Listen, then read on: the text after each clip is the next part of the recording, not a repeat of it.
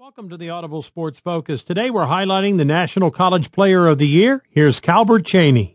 Nice to have Calbert Cheaney join us on Sports Byline, the former NBA player who played 13 years in the league with Washington, Boston, Denver, Utah, and Golden State.